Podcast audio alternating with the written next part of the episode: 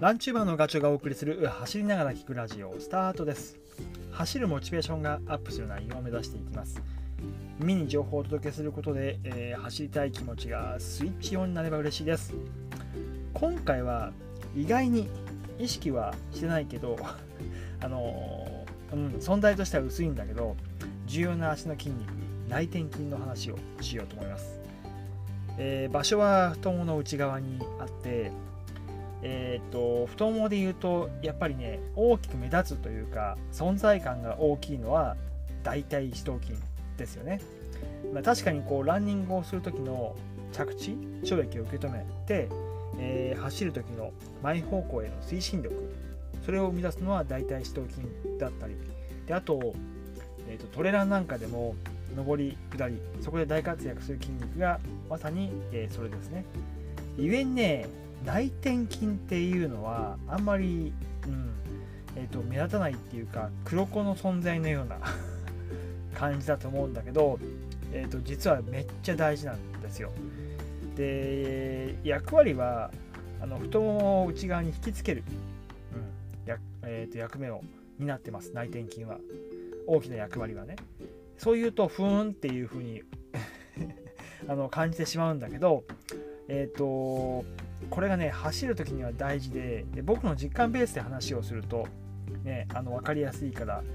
ちょっと、えー、言うとですねハーフマラソン、うん、ぐらいまで90分とか、まあ、そのぐらいの、えーと、時間一生懸命走る時には結構パワーで押し続けられるんだよね。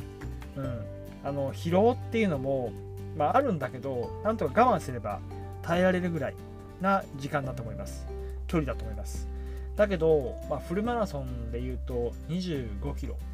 それから30キロを超えたあたりからあれ？おかしいなというふうになってくると思います。それはあの大活躍をしていた大腿四頭筋が あの疲れてきたりとかすることがあります、うん、で今まではそのちゃんと走れてる時には膝頭とつま先がまっすぐ、えーと走る方向進行方向に対してうまくこうなんだろう。えー、っとブレることなく前を向いてたと思うんだけどこれがだんだん疲れてくると大腿四頭筋がね、えー、力がねこう入らなくなってくる、うん、あの緩んでくるんですよね。そうすると膝頭これが外を向くようになってきます、えー、つまりガニ股になっていく感じ。だそうなってくると、えー、股関節から下。に変なねじれが生じる。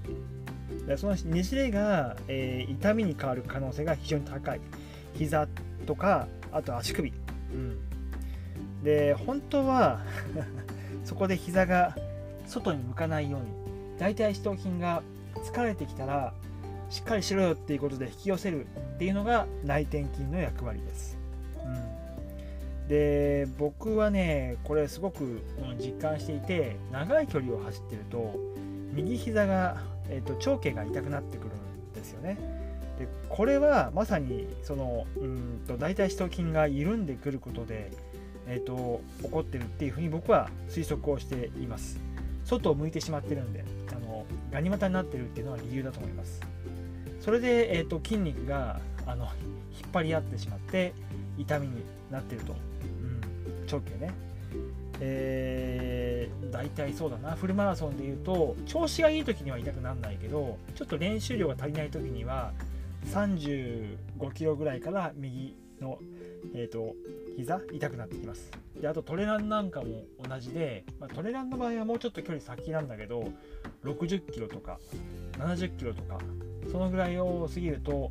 なんかあれれっていうふうに思ったりとかすることがあります。うん。であともう一つ内転筋が、えーと、使えないと、えー、腰が落ちてくる、うん、あの要は外側の筋肉の大腿四頭筋が緩んでくることへの弊害ですね。でそうなってくるとね、あのー、上半身と下半身がもう分断されちゃうんですよね。腰が落ちると。でも足に頼り切った走り方になっちゃうんで、えー、うん、もう先が見えてく。る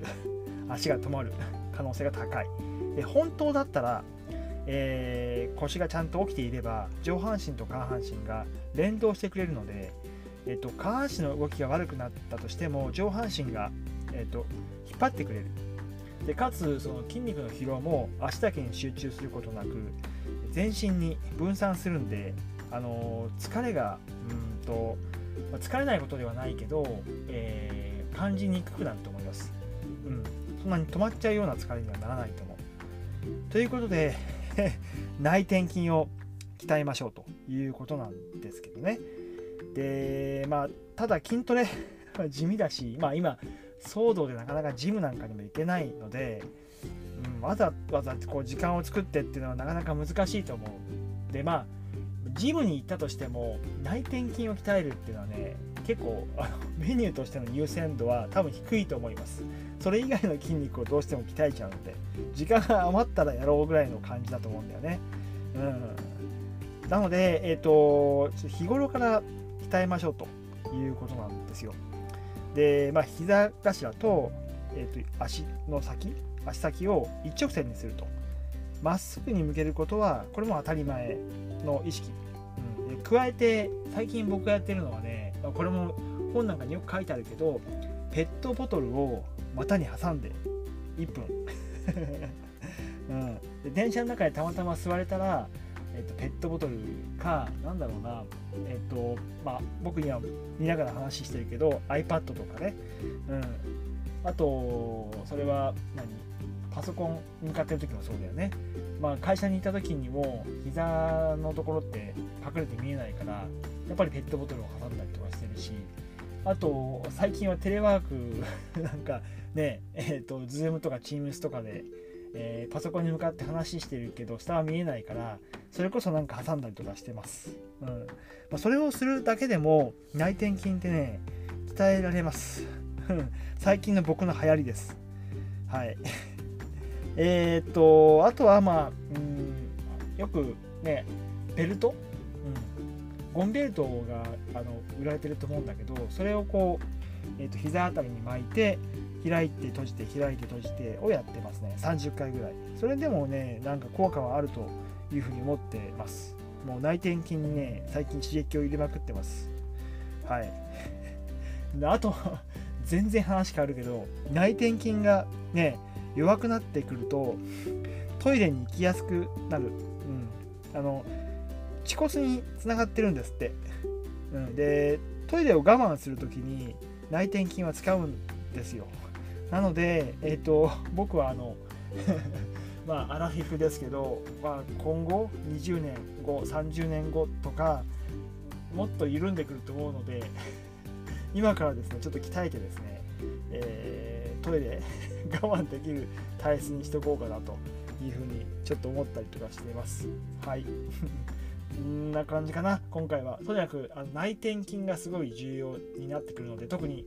長い距離を走る人、それからあとトレランとかする人は、内転筋にね、着目着目してトレーニングすることをお勧めします。